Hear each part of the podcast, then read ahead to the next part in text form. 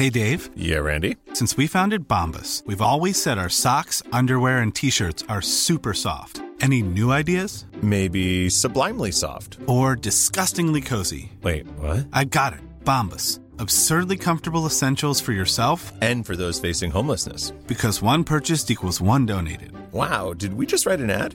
Yes. Bombas. Big comfort for everyone. Go to bombas.com/ACAST and use code ACAST for 20% off your first purchase.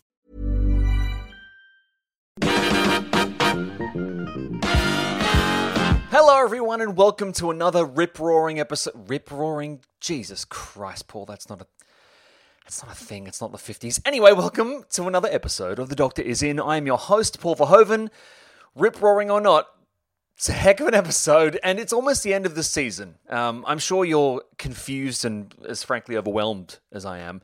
How is the season almost over, folks? Didn't we just start out with Jodie's Doctor and Yaz and Graham and Ryan? Well, if you're feeling as jittery and thrown off as I am, fear not, because I have a very big guest lined up this week to help calm you down. Now, the seventh Doctor's companion, Ace, ranks up there with the best from the show's history and is the only companion to ever destroy a Dalek with a goddamn baseball bat. So, Sophie Aldred, who played Ace, is on the show. But before we chat to Sophie, whose news is it anyway? First up, we have some New Year's special news. New news. I'm extremely thirsty and I think I'm hallucinating, but that's not what this show's about, so I'm just going to have to suck it up and get on with it. Now, as we all know, there's to be no Christmas special of Doctor Who, children. You'll be stuck with Love Actually reruns on the telly, I'm afraid. But there's a New Year's special instead. Now, details are scarce, by which I mean they're non-existent, but the first official image for the New Year's episode has been released, and it features Jodie's... We're on a first-name basis, okay? It features Jodie's 13th Doctor standing there wearing a rather fetching rainbow scarf with fireworks going off in the background. What can we glean from this image? Literally nothing. It's New Year's Eve, so there's fireworks, and she's wearing a scarf, so... I don't know, maybe it's cold? Look, I will say this, though. I do like me a rainbow scarf. Next up, finale news. Now, next week sees the finale of this, surprisingly, as we've established, short season of Doctor Who. The final episode is called The Battle of Ranskor Av Kolos. I wish I'd practiced the pronunciation before I read that. I think I did pretty well. And the episode is written by Chris Chibnall and it's directed by Jamie Childs, who directed the pretty solid episode It Takes You Away, the one on the fjord. So, fingers crossed. My question is this. What are your honest thoughts on this season? Now that it's all about to disappear into the ether, I don't often do call-outs on The Doctor Is In, but with a finale leaping on top of us way sooner than I expected, I would love to hear what you, the listeners, think of the first season of this new run at Doctor Who. And now, as I said before, a very, very big treat for you. I'm going to chat with Sophie Aldred, aka Ace, the seventh Doctor's companion, and, I'm going to say it on the show, my favourite companion from all of Doctor Who. I mean, I've got some questions lined up, but the first question is maybe the dumbest. Do you still have the jacket? I certainly do still have the jacket. Oh. It's one of my most prized possessions. It sits in my wardrobe, and occasionally I go and stroke it or have a look at it. And very occasionally, some people sometimes ask me, would I mind taking it to some event, or something, and... No, and I suppose that the most tricky thing, of course, is that it's actually probably quite valuable. So right. Worrying about whether it's going to get spoiled. But yes, I do have the jacket. I'm not at all sure, though, whether I still have the exact right configuration of badges on it. So that's the only thing. Because, of course, the fans know much better than I do what I was wearing when. But anyway, I've still got all the ones that I had on it. Well, you mentioned that you've got it in the wardrobe. Why? I mean, see, I was picturing it in sort of like a Batcave thing where there's just a big metal cylinder, you press a button and there's a hiss and it's dramatically lit just next to the baseball bat, Yeah, that's exactly what it's like in my house. Yeah, definitely. Great. Just some sneaky hydraulics in the corner and some dramatic lighting. Exactly. Well, that's very comforting. Well, let's wind back to the start real quick. How did you manage to land the role of Ace? Like, how does somebody become a companion on Doctor Who? Oh, my goodness. Well, I don't know. The normal thing to do would be to probably have a screen test and you meet the producer many times and all that. But it was extraordinary because I was in a production of Fiddler on the Roof, if you know that musical, with Topol up in Manchester. Yeah. I was just in the back row of the chorus, and my agent put me up for 3 episodes of Doctor Who. Sure. And it was the first TV I'd ever been up for, you know. I'd never even been in a TV studio. So I went down to London. I begrudged paying this train fare because it was peak time, and I had to go in the morning because I had to be back in time for the performance that evening. So it's very expensive. Yeah. Went to see the director.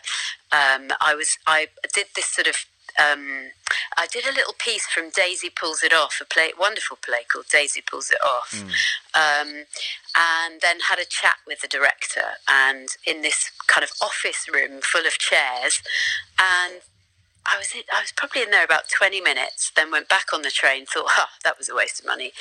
And then a little while later, I got a call to say that I had a recall. Yeah. So again, I had to pay another blimmin' train fare. Went down on the train, and this time I had a piece to read, which turned out to be Ace's kind of almost like monologue from Dragonfire, where she turns to Mel, and Ace says, you know, I wondered who my parents really were. You know, I looked up through a gap in the clouds, and I don't know, there was something about this piece that I thought, I felt just that I could do it justice, really. Yeah. Anyway, so went in, read this to John Nathan Turner, the producer. Mm. And he gave me a couple of notes, and then I read it again, and that was it. And I thought, you know, it was like I was literally in there 10 minutes, and then 2 weeks later, yeah. I got to the theatre, and there were messages for me all over the board, because of course this was way before the days when I had a mobile, and I didn't even have a phone in the flat that I was staying in, and my agent had been trying to get in touch with me all day. So I went on stage because it was already time to do that. Yeah. So I did tradition in my kind of peasant's rags, and came off and thought, right, I've got a bit of a gap now before the gossip scene, so I'll phone my agent. Took my pile of 10p's backstage to the phone box and phoned her, and she said, she was a bit cross with me actually, she said, I've been trying to get in touch with you all day, where have you been? I said, I've just been out and about, you know. She said, you've got the part, she said quite angrily, but it's more complicated than that. I'll have to call you back. So she called me back. She says,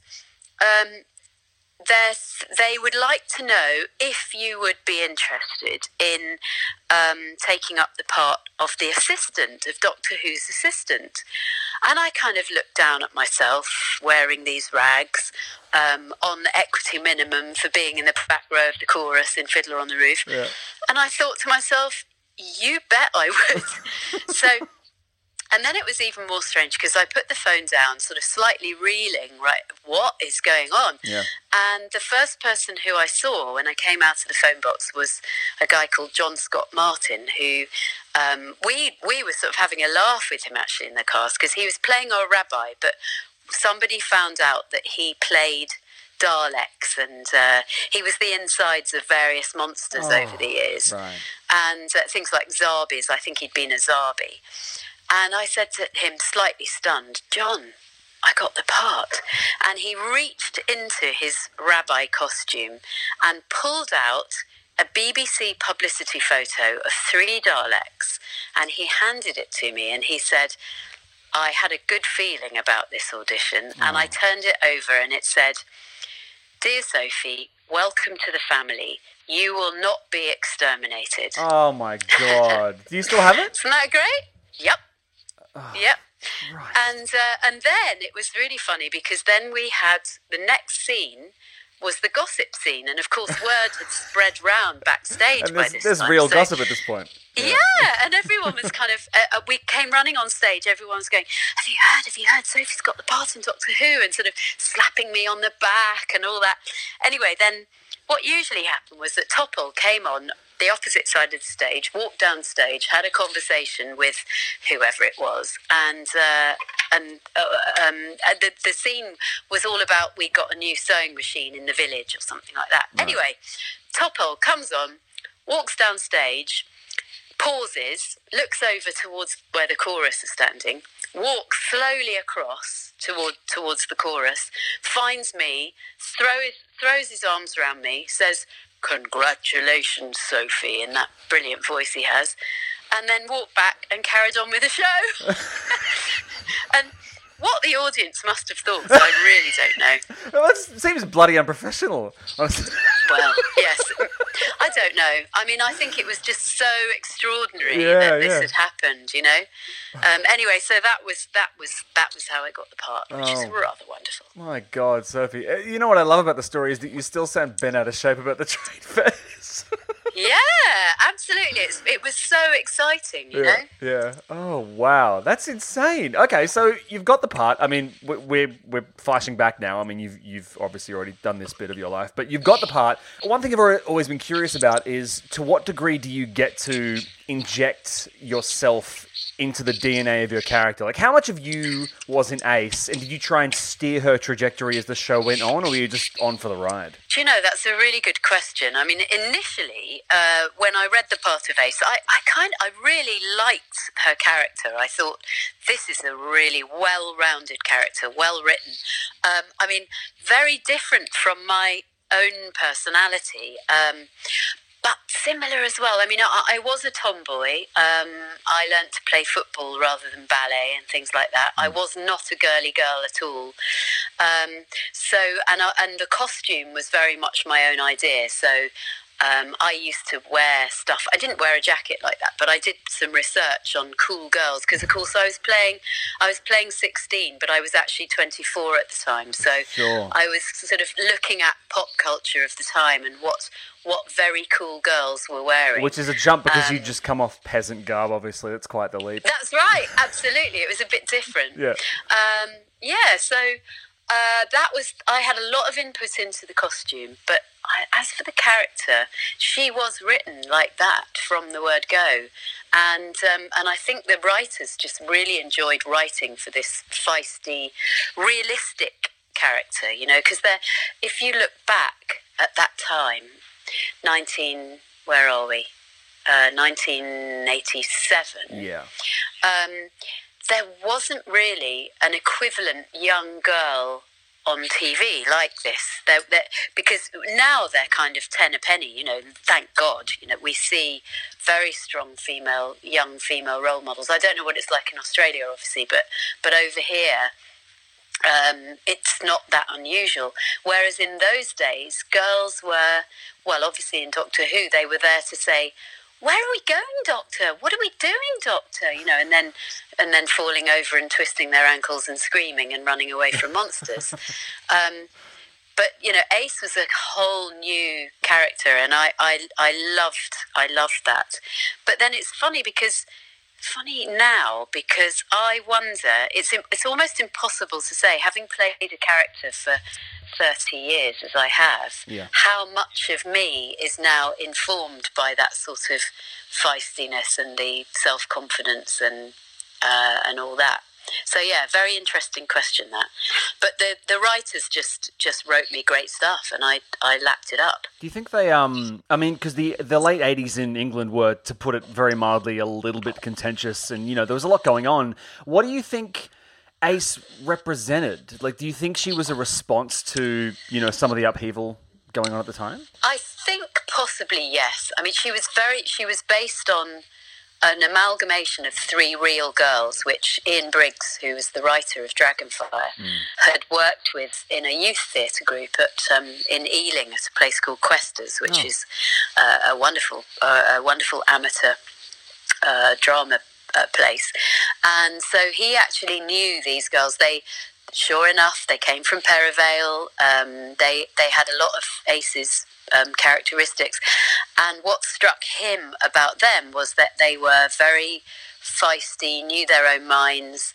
And yes, I think because, of course, it was the days of Thatcher, there was a lot of unemployment, there was just been the miners' strikes. It was a time of upheaval, whilst on the other side of things, it was a lot of kind of upwardly mobile yuppies, a lot of money around and a lot of lack of money around. So right. There was a massive discrepancy in those who have and those who have not. So I think she did really reflect that sort of unrest of the time in a way. Obviously, Ace had a fairly dense arc on the show, but there have been endless ruminations on what would have happened had the show continued, specifically plans for Ace.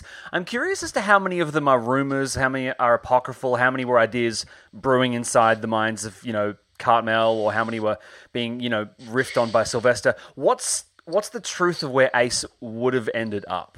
On the TV show, that is. Yeah, that's a good question. They really had just very slightly formed this idea. I mean, Sylvester's idea was that Ace was a bit like the Doctor's, I don't know, pupil in a way, that he was mentoring her and that he was travelling around the universe, showing her her fears, kind of maturing her. And so the kind of ultimate plan of that, one of the ideas, was that she was actually going to end up on Gallifrey and become, not that she could become a full Time Lord because she couldn't regenerate and so on, or maybe could she? I don't know. Maybe they could make her do that somehow. But anyway, that she was going to really go and put the wind up the Time Lords on Gallifrey. So that was one of the ideas.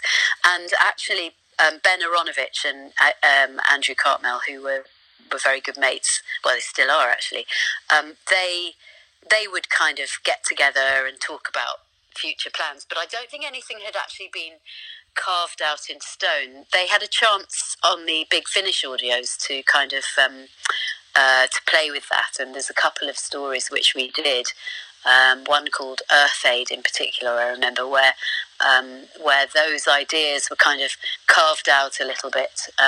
But according to Andrew, they were only very vague plans. But I quite like that. I think that's pretty cool that she was going to be going to Gallifrey.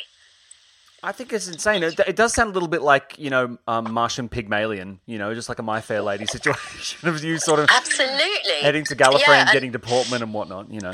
Yeah, and I think it's interesting, isn't it? That also came out in the story Ghostlight, where there was definitely that Pygmalion element where, for those of you who've watched it, there was a character called Control, and she was becoming more ladylike. You know, she was this kind of weird alien creature who was transforming into a sort of a lady. That's what she wanted to be. And then, of course, you have that in parallel with Ace. You know, she eventually ends up in a nice dress for the first time. And so, yeah, there's definitely an element of Pygmalion there. You mentioned Big Finish before. I mean, I've sunk so much time into the Big Finish audio dramas, but like, how the hell does someone get back into character after taking that long a break? How do you? I know you've still got the jacket. I'm sure you kind of absorbed some residual, you know, mojo from that. But how do you step back into the skin of someone that you've played, you know, decades ago?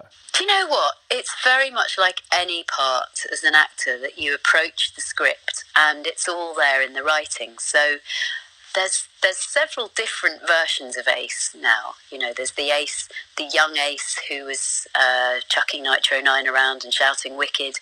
There's the Ace who has travelled with Hex, the Big Finish companion, and has been a bit of a mentor for him. There's this sort of battle-weary Ace who's occasionally comes in, who's more from the New Adventures Virgin books. Yeah. But it all comes from the script, I have to say. And, yeah, I mean, for me, it's just like any other character I've played. It's like, it's almost a kind of like a comfortable. Well, it's like putting on the jacket, really. It feels just very natural to do it. I don't really have to think about it too much, luckily. It's just somehow there. And I think also, don't forget that we have not stopped playing these characters, because once we'd finished the TV series in 1989, there was a fan called Bill Baggs, who was a professional as well. He was working, I think, for the BBC at the time. And he just approached Sylvester and me and said, would we be interested in doing some spin-off audio adventures? And they became, that was The Professor and Ace. So we started doing stories with him before Big Finish was formed. Right. And we had people writing for us, like somebody called Mark Gatiss, for example, and Rob Shearman and people like that. People who have become the professionals now, who were fans then, who just wanted to write Doctor Who because they loved the show so much. So we started doing those, and then Bill got his knuckles wrapped by the BBC because, of course, he hadn't got the licence. Right. And the Professor and Ace was really very near the Doctor and Ace. Yeah. So, and that's when Jason Hay-Gellery, another fan with a love of, and he's a businessman, he's very, very talented guy. And he went to the BBC and said, please, could I have the licence? And because nobody else had it at the time, they just went, yep, yeah, okay. And that was the beginning of Big Finish. And so we never really stopped. So that helps. And also, I don't know, there's something about whenever I'm standing in a recording booth with Sylvester McCoy, I don't know, it just all comes back, you know. It's all there. You know what the best part of this is? You sound genuinely like you're a fan of the character. You sound like you're a fan of Ace and you're a fan of the Doctor. And that doesn't happen very often. Do you... Like, what does it feel like to have a character so influential and, like, have that much... Is the legacy intimidating or is it freeing? Like, what's it like to have Ace floating around you every day? Oh, it's very freeing. For example, I'm the kind of person, me, Sophie, who... I don't know, I like everybody to get on with each other. I don't argue very much. I don't get angry a lot. I'm quite a calm person. Sure. I'm patient. So I'm sure that's partly to do with the fact that every once in a while I manage to go to Big Finish and shout a lot and get it all out of me as Ace. I've got a huge fondness for the character of Ace. I think she was a brilliant creation by Ian Briggs and Andrew Cartmel, and I'm very proud of her, and also by the people who kind of come up to me and say to me over and over again, Ace really helped me when I was going through a bad time, or, you know, I was being bullied at school and then I thought, what would Ace do? I mean, that happens really frequently, which is fantastic for me, because I just think, wow, I've played a part I love and I've made a difference to people's lives as well. What more could I want? You know, it occurred to me to maybe come up with some sort of quip, you know, to finish on, some sort of joke, some light note, but honestly, like, I think profundity is probably a pretty good note to finish on. So but really, thank you so much for chatting, Sophie. It's been an absolute pleasure, and, you know, I think it was worth the email chain and the missed calls. Worth all the time space continuum, definitely. Yeah, absolutely. Well, look, I mean, enjoy the rest of your day, and thank you so much for chatting to me. Oh, it's such a pleasure, Paul. I'm really glad I was able to manage to speak to you at last. Oh, what a bloody treat! Thank you so much, Sophie. Thank you so much.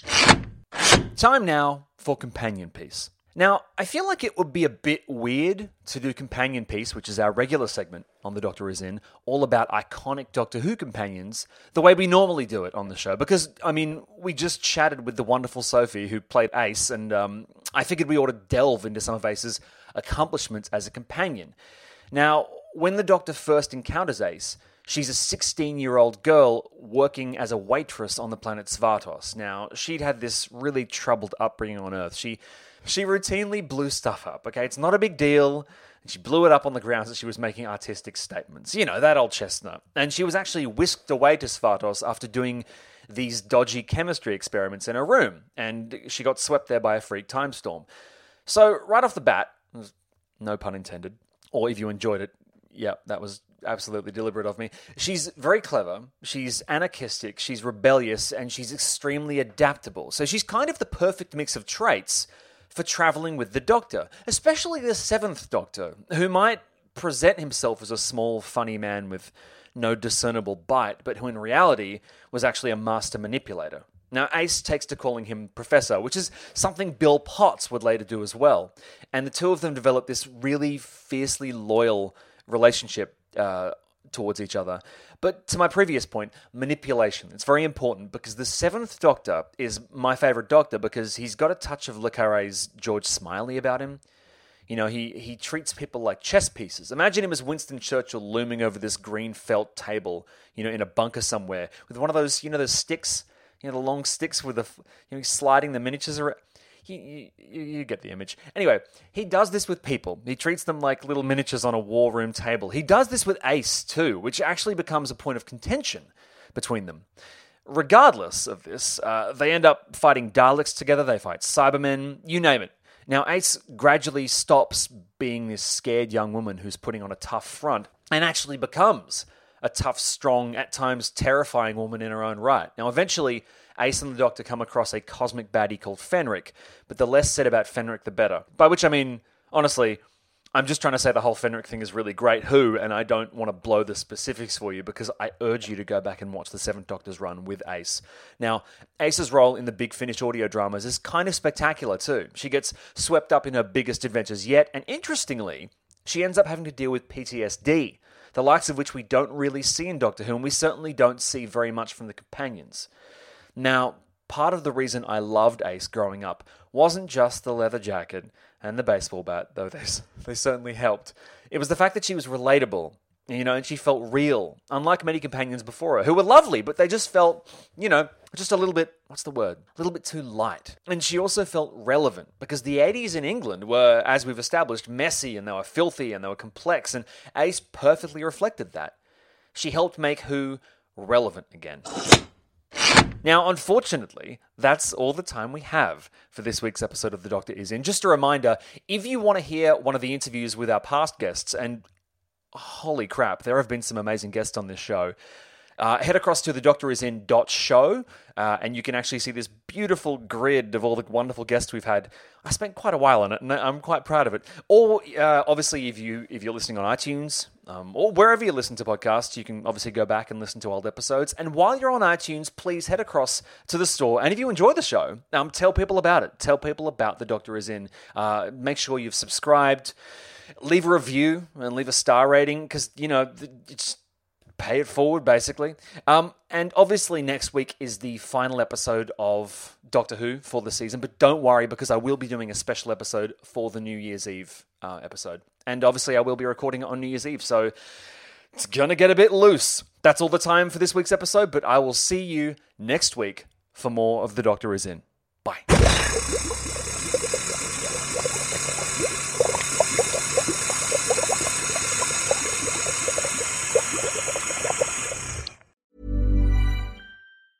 Planning for your next trip? Elevate your travel style with Quince. Quince has all the jet-setting essentials you'll want for your next getaway, like European linen, premium luggage options, buttery soft Italian leather bags, and so much more. And is all priced at 50 to 80% less than similar brands. Plus, Quince only works with factories that use safe and ethical manufacturing practices.